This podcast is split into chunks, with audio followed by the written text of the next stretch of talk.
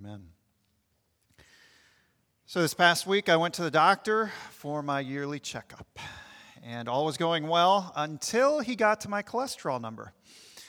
Uh, three years ago, it was high at 242. Two years ago, I did battle royale against it, and it went down to 196, and I was pumping my fist in the doctor's office. I must have slacked off the last two years because the doctor's assessment is that my diet needs to change. My number is back up above 242, it's now at 246. And I'm looking at the doc and I'm saying, I think I eat pretty healthy. For breakfast this morning, it was oatmeal with blueberries and chopped walnuts. And for lunch, it was wild rice and squash. And it's as though he was looking over his glasses at me, saying, Yep, I've heard that before. And I'm saying no. And he goes, Nate, you got to cut out the cheese, too much dairy, probably creamy stuff, and all that. His assessment at the end was that I needed to do better. Um, the question that our text poses this morning could be this What would be God's assessment of your relationship with Him? If God were to be very personal with you and have you sit down in the office today and say, I, I've studied the numbers of your life this past year, I've, I've been watching you, um, I've been with you every moment of the way, and let me just land with a very plain assessment of where you've been. And to help us understand that, let me just limit his assessment to two words.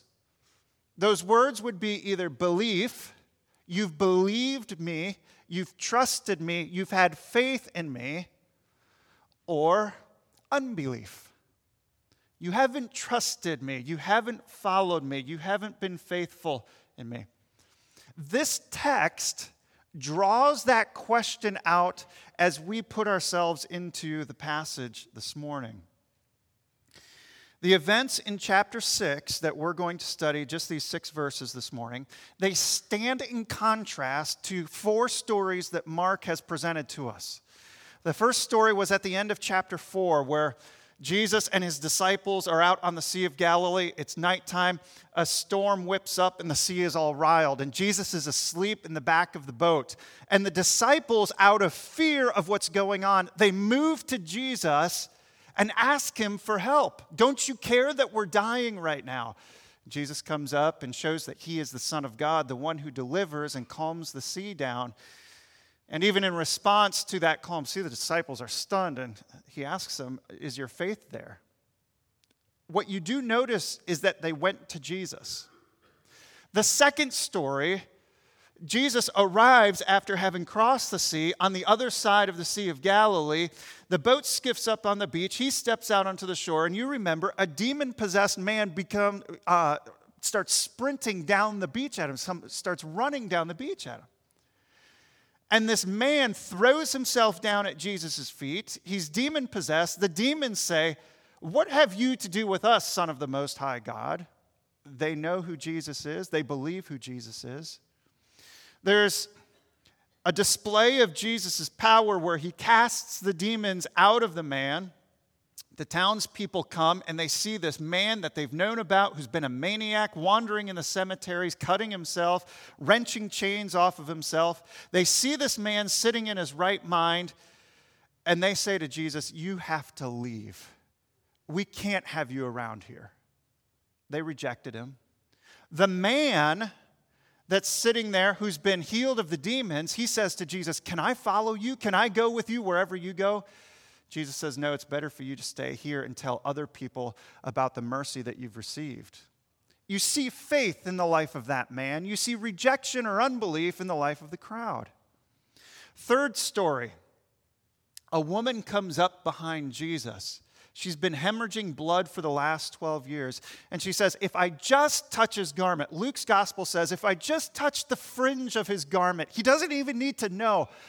But if I do that, I know that just by coming into contact with him, I'll be healed. So she comes up behind Jesus, probably behind his back, touches his garment there. And in faith, she's healed. Jesus turns around, and you remember that from last week. He turns around and says, Who was the one who just touched me? Draws her out, and he says to her, Your faith has made you well. And then there's Jairus, the father who has had the daughter of 12 years old, and she's at the point of death here. And he comes to Jesus and he believes that Jesus can make her well. You remember Jesus paused to deal with the woman who was bleeding, and in the meantime, his daughter dies. Jairus' daughter dies. Jesus overhears somebody who comes from Jairus' house. The messenger says, Don't bother with the teacher, she's dead. And Jesus turns to Jairus and says, Just believe. Do not fear, only believe. And they go to the house, and Jesus takes those three disciples into the house with them, and Jairus, and perhaps Jairus' wife, the girl's mom, and takes the girl by the hand and, and says, Little girl, arise, wake up. And out of that, you see Jairus demonstrating faith. We come to this text and we see something very opposite. We see the demonstration of unbelief. This morning, we are going to just work through our sermon with four questions. I'll give them to you as we go.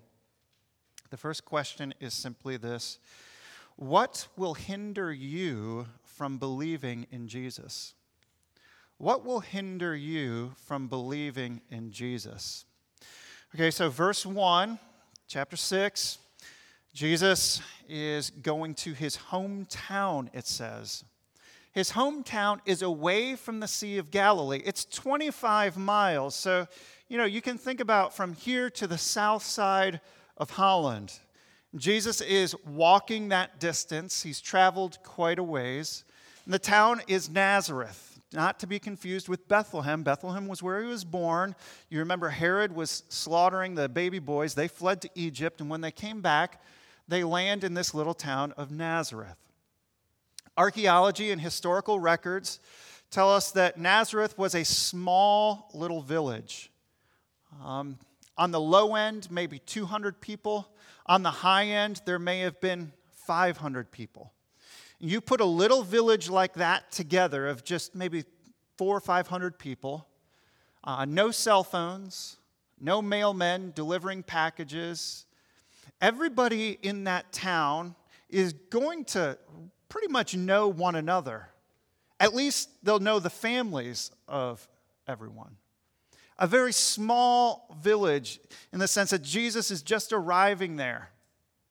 My grandparents they lived in northern Illinois in a little farm town called Forreston, Illinois. Population 1,446 people. And it seemed like every time we visited this little farm town, Grandma and Grandpa would take us to the diner or to the high school football game, and they just knew everybody in town. My grandpa would call these towns poke and plumb towns. Maybe you've heard it. It's almost like a dad joke. You poke your head around the corner, and you're plumb out of town. Somebody said it, yeah. That's what Nazareth is. He's just, okay, it's gone. All these people know each other. And here's Jesus going back to this little town. In verse 2, it says he's arrived with his disciples, and it's becoming his custom to go to the synagogue and teach, and that's what he did. If we take Luke's gospel and combine Luke's gospel with what's happening here, we find out that he's reading from the book of Isaiah. He opens up the scrolls, Luke 4 tells us that he's reading from Isaiah. And he reads this Luke 4 17 to 19. Jesus says, The Spirit of the Lord is upon me. Keep in mind, this is a quotation from Isaiah. The Spirit of the Lord is upon me because he has anointed me to proclaim good news to the poor. He has sent me to proclaim liberty to the captives and recovering of sight to the blind, to set at liberty those who are oppressed to proclaim the year of the Lord's favor. Such a heartwarming passage from the book of Isaiah to those who are oppressed. And those people in that synagogue that morning would have said, Yes, that resonates with us. We certainly want our deliverer, our Messiah, to come and set us free, to give us our liberty. But then Jesus turned a corner.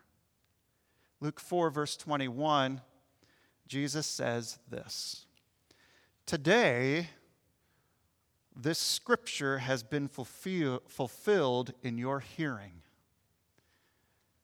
Meaning, what? Meaning that Jesus is the one whom Isaiah was prophesying about. And all of a sudden, it's as though the folks in Nazareth start getting a little fidgety with this guy whom they've known since he was a little child. Jesus, we've heard about your teaching ministry. We've heard like things are echoing around the Sea of Galilee, and it's come all the way to this podunk village up here against the rocks in Nazareth. We hear that you're quite the teacher. But today you just said, This scripture is fulfilled in me. Little Jesus, who grew up here in Nazareth, you're saying you're the deliverer? No way. We can't, we can't accept that. And so it caused them to push in a little bit further with questions.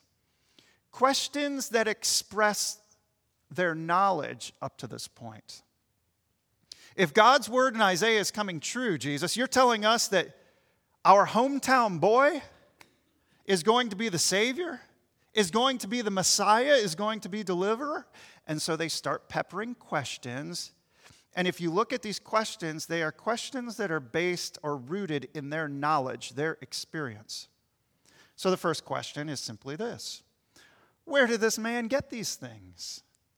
And what is the wisdom that's been given to him? By that, Jesus had picked up the identity of being a teacher, possibly even a rabbi. But in the rabbi tradition, you just didn't pop up on the scene and declare yourself to be a rabbi in Jewish custom. In Jewish culture, you had to be trained up by a rabbi, and then you had the stamp of approval from that rabbi upon your life. And so, with this question, they are starting to undermine the authority of Jesus by asking, Who was the one who put the stamp of approval on your life? Where did you get these things from?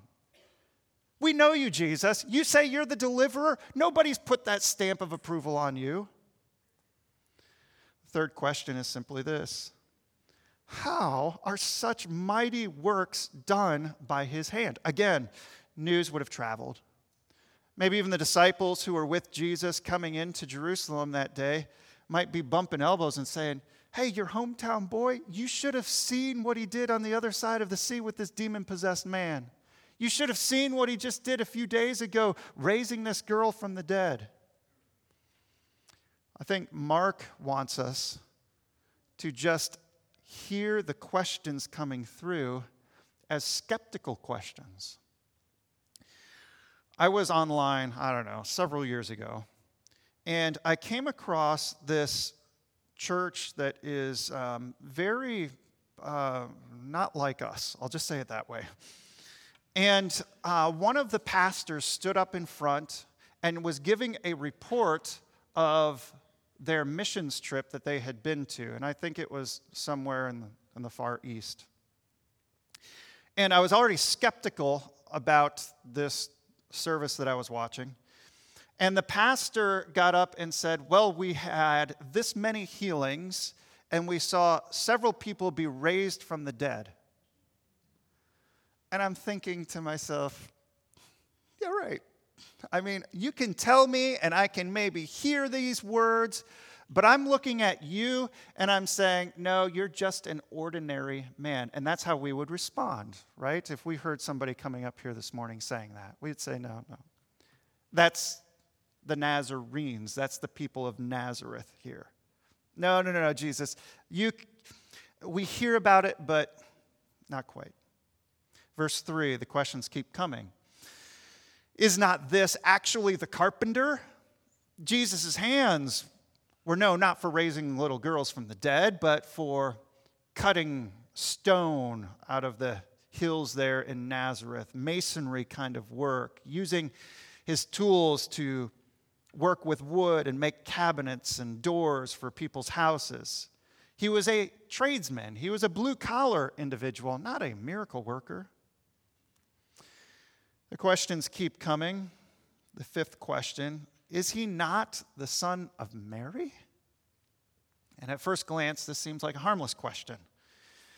Um, but actually, in Jewish genealogies, do you remember? Were kids known by their fathers or by their mothers? By their fathers. Unless that is, we don't know who the father is. Unless mom had kind of a shady reputation from the past. Unless Jesus here is being accused of being an illegitimate child, which the religious leaders accuse him of in John chapter 8. He had grown up with this reputation. They had denied the virgin birth. They assumed that Mary had carried on a secret affair, maybe with Joseph, maybe with someone else, and Jesus was the outcome. Question number six Aren't his brothers James? You know, James was the head of the church, author of James. Joseph and Judas. This is probably Jude, who wrote the book of Jude right before Revelation. And Simon, are not his sisters here with us? Just a real quick aside here. You can see that Jesus had brothers and sisters. The theory of Mary's perpetual virginity is just unbiblical here. But what's the point of their comment?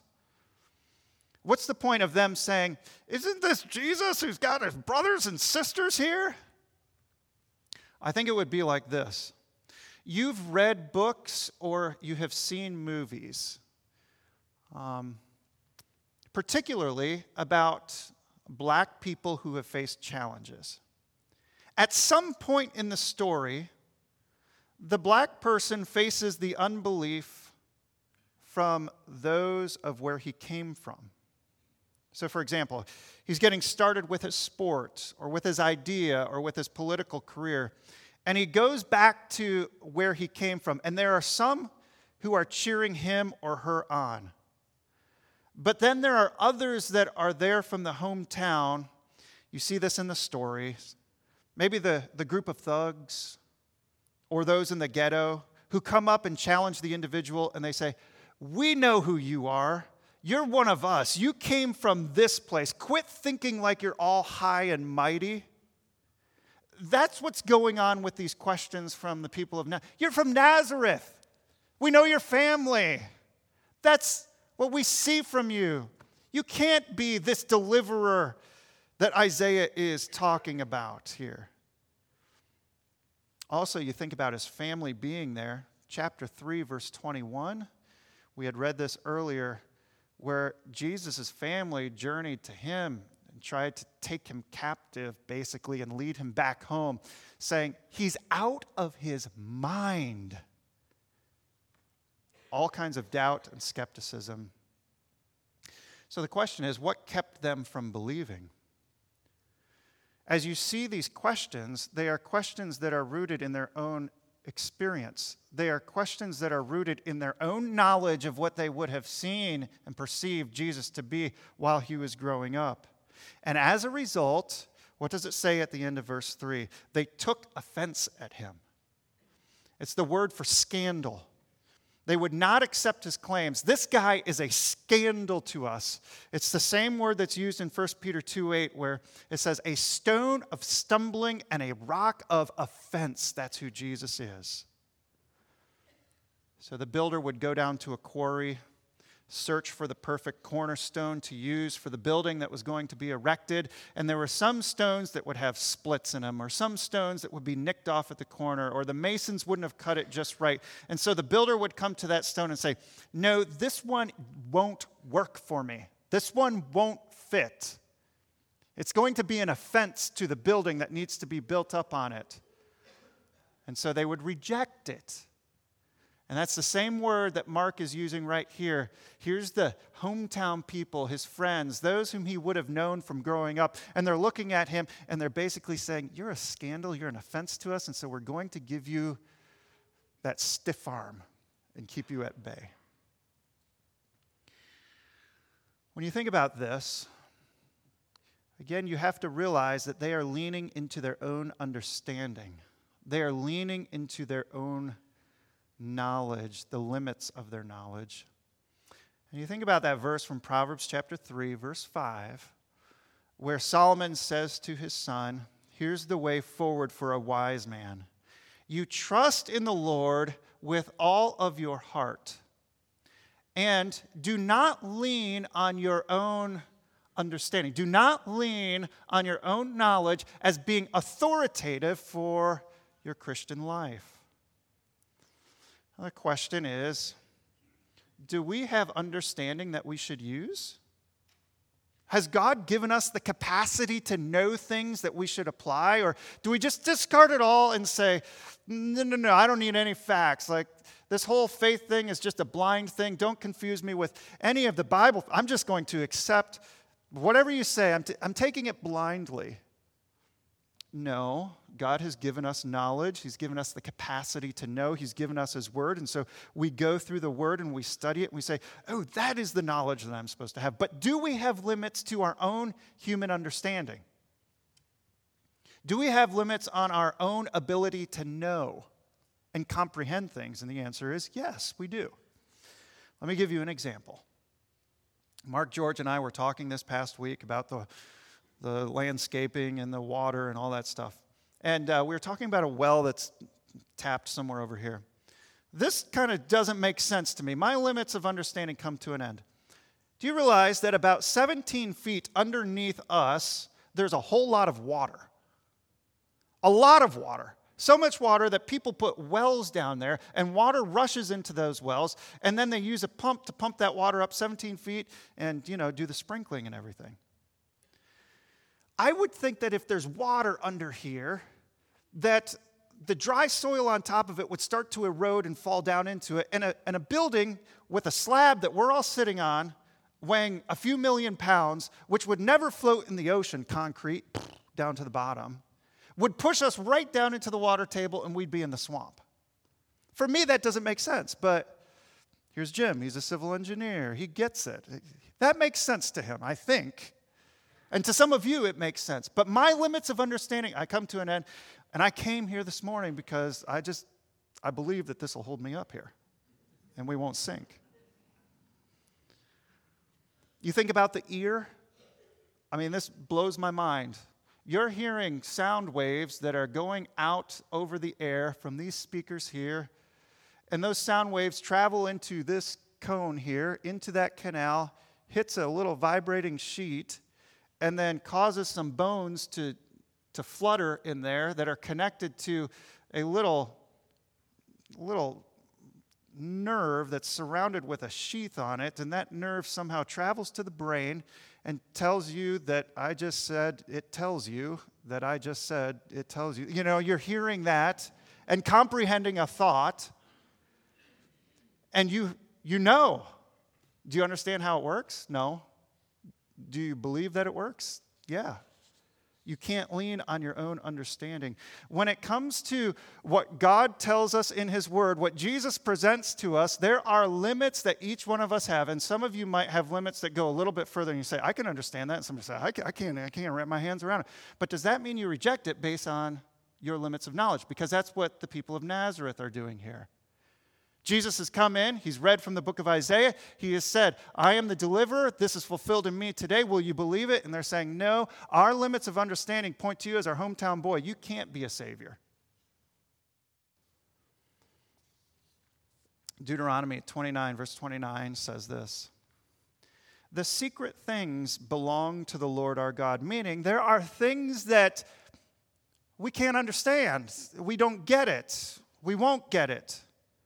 But the things that are revealed to us in God's word, they belong to us and our children forever. For what purpose? That we might do all of the words of this law, that we might walk in the, these words.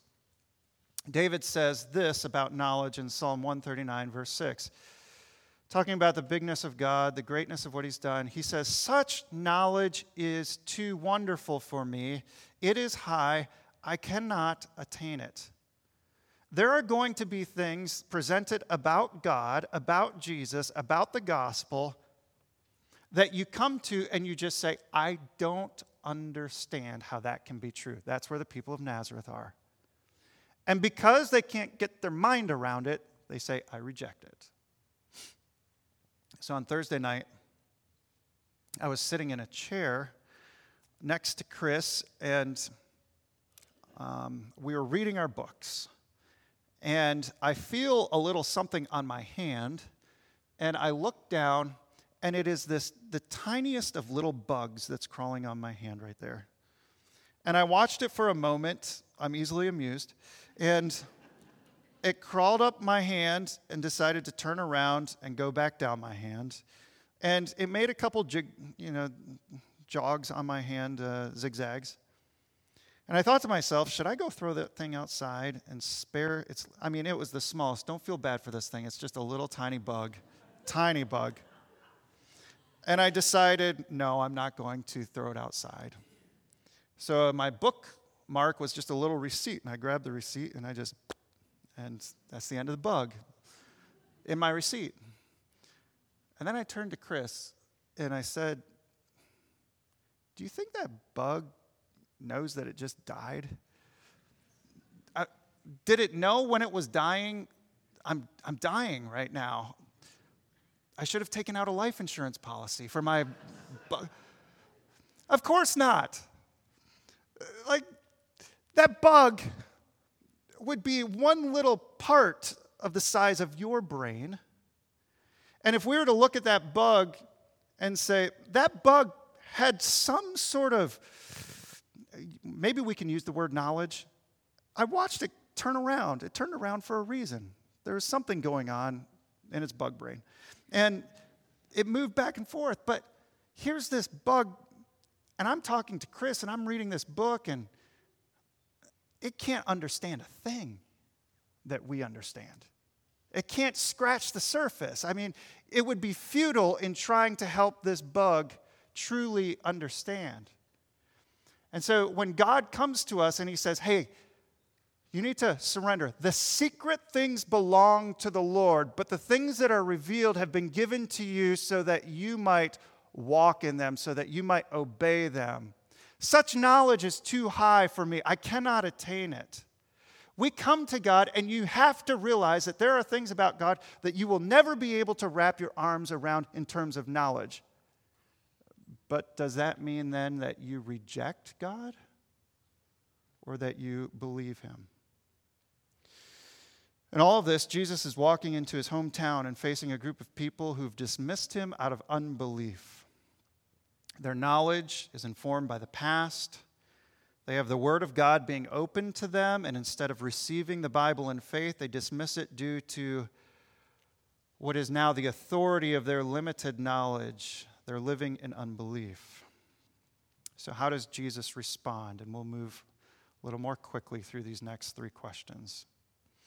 What is Jesus' response to a life that's characterized by unbelief? This is point number two. Some people would say, if you reject me, I'll reject you. If you hurt me, I'll hurt you back. Jesus responds just simply in the text. Let's just walk through the three things that he does. Verse 4, he gives them a proverb. Jesus said to them, A prophet is not without honor, meaning a prophet is honorable receives honor, with this exception, except in his hometown and among his relatives and in his own household. There's that line where you, you really feel the punch at the end where he can say his household has rejected him. Everywhere else that Jesus has been, with the exception of the religious leaders, the crowds have been flocking to him, showing forms of honor. But Jesus shoots straight with them and says to them, You are not honoring me. So he gives them this proverb. But what's interesting is verse 5 to me.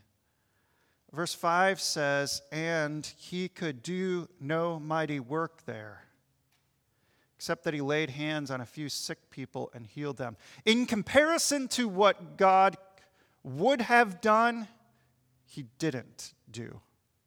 It's interesting how the phrase is here that he could do no mighty work there. Uh, like a very literal translation from the Greek would be he was powerless to do anything powerful there. And how do you make sense of that phrase? He was powerless to do anything powerful there. Here's how one commentator explains it, and I think he summarizes well. He says, The lack of miracles is not due to Jesus' lack of power. Did Jesus all of a sudden get drained out into like a puddle, no power at all? No. Rather, it was because he was not free to exercise his power in the present situation in Nazareth due to the unbelief of the townspeople. Jesus' miracles were not theatrical performances, but demonstrate the coming of the kingdom of God in Jesus' ministry. And to enter into the kingdom of God and experience its power, however, one must repent and believe. So here is Jesus saying, I'm here and I'm willing to bring the power and the evidence of the kingdom of God into this little podunk village here in front of you. But what is needed for people to receive the kingdom of God, the authority of God in their life? What's needed is repentance from sin. This is the way I used to live. I wasn't looking for Jesus' authority in my life for the kingdom of God. And now faith. So I repent from where I was going, and now I have a new life where I'm laying hold of Jesus, laying hold of Him in faith. And so, what's sad, though, is that people had the opportunity to see the power of God right in front of them. But because of their unbelief, they wouldn't see it. If you want to see the power of God at work in your life, and I'm not talking about raising people from the dead and healing your leprosy, I'm talking about the way that God works in our hearts and in our lives and meets us where we are. You have to draw near to Him in faith. And if you would step back and say, this has been a pretty, like, unexciting year in terms of my relationship with God. Sometimes I wonder is he even around? Could it be that God has come into your little village and he is in your synagogue, he is in your life, but you have just been responding saying, No, no, no, no, I got this on my own. I'm not going to proceed in repentance and in faith. Instead, I'm just going to walk the path that I'm most comfortable with. I'm going to walk according to my knowledge. I think sometimes Christians wish that they could see more of God at work in their life, but they're willing, or not willing, I'm sorry, not willing to step out in faith and follow Jesus. Why would God help us and experience power in our lives and strength in our lives if we're not needing the strength to follow Him? And that's what happens so many times. I just don't want to follow Him his strength is for us to follow him, not for us to get better in ourselves. In verse 5, it says that he did lay hands on a few people and heal them. And I just can't help but wonder if he did this because, hey, I'm not going to leave you without anything. I'll leave this as a little sign and a testimony. Verse 6 says that he marveled at their unbelief. And then he left and went about among the other villages teaching. Okay, not here, I'll go somewhere else. I think about that passage from Revelation chapter 3. I didn't put it up on the screen. But where Jesus stands at the door and knocks, and I think that that's for Christians in particular. I think it can be applied for non Christians, but I think it's for Christians in particular, where Jesus is saying, like, I'm willing to come into your life and have fellowship with you. I'm willing to come in and show you more of who I am, more strength, but it's as though you don't want fellowship with me. You won't follow me. One author said it this way The greatest obstacle to faith is not the failure of God to act, but the unwillingness of the human heart to accept the God who condescends to us and only a carpenter, the Son of Mary. It's not God's fault. So here are some questions, two questions that we now press into with application. Question number three. If we're saying it's not knowledge, then what is it? Here's the question What is belief? What is faith? He was marveling at their unbelief, and that's what we could say in so many words kept them from seeing the mighty works of Jesus. So then what is faith? What is belief? Let's let us let's let the Bible lead us through this. And um, we're going to leave Mark now and go over to Hebrews chapter 11. Let's go to Hebrews chapter 11. Beware of unbelief. So the idea is press into belief this week. What is belief? Hebrews chapter 11, verse 1 says this Now, faith or belief, it's the same word, trust would be another word. Now, faith is the assurance of things hoped for, the conviction of things not seen. Biblical faith now means that I am believing in something that is not seen. And particularly here in Hebrews chapter 11, the author of Hebrews is starting with what's not seen or who's not seen. It's God. Biblical faith means I believe in God as he describes himself in the Bible, even though he is an unseen reality to us. I can't physically see God this morning. None of us can. And he says this that it is faith is the conviction of things not seen, um, the certainty. It's not just this whimsical hope, it's this, this confidence or this hope, this, this certainty that God is there. But biblical faith doesn't stop there. We believe that God exists. We believe in the unseen reality of God this morning and even his presence with us right now. But it doesn't stop there. It goes on in chapter 11. And let me just round it out and I'll, I'll, show you here. Biblical faith means that I believe that God exists and what he says is true and best. We kind of keep coming back to that, don't we? Biblical faith means that I believe that God exists and what he says now is true and best. And I do it, I accept it. So here's how the author of Hebrews unpacks this he says, Here's faith, here's God, you must believe that he exists. And then he leads into examples of people here in chapter 11 who say, Yes, I believe in God and I believe that what he says is true and best, and I just don't hear it, but I'm going to walk in it. So here are some really hard things that happened. There was Noah, who was warned by God, God's word to Noah flood is coming. What do you need to do? You need to build an ark. Well, that's cray cray. But I believe that you exist, and I believe that what you say is true and best, and my knowledge is not going to be ultimate. I'm going to lean into you, God. And so, out of faith, Noah built an ark. Here's Abraham. He believes that God exists, step one, but his faith did not stop there. God comes to him and makes him, gives him a promise. And he leads him out of that place where he was and again, knowledge would say, This is the safest place to be. This is the right place for me to be. But God, or Abraham, hears God's word and he says, Okay, I will follow you. And you go down through the heroes of faith in chapter 11, and they're believing that God exists, and God is calling them to something, and they don't stop at their own experience or their own limits of knowledge. They say, Okay, what you say is true. I will follow you in that. And so this morning, one question that we could ask very simply here is Are you a believer? Like, does faith characterize your life? God's brought you into the office, He sat you down, He's like, I gotta, I'm gonna make an assessment here. Would His assessment be to you that you are characterized by belief or faith in Him?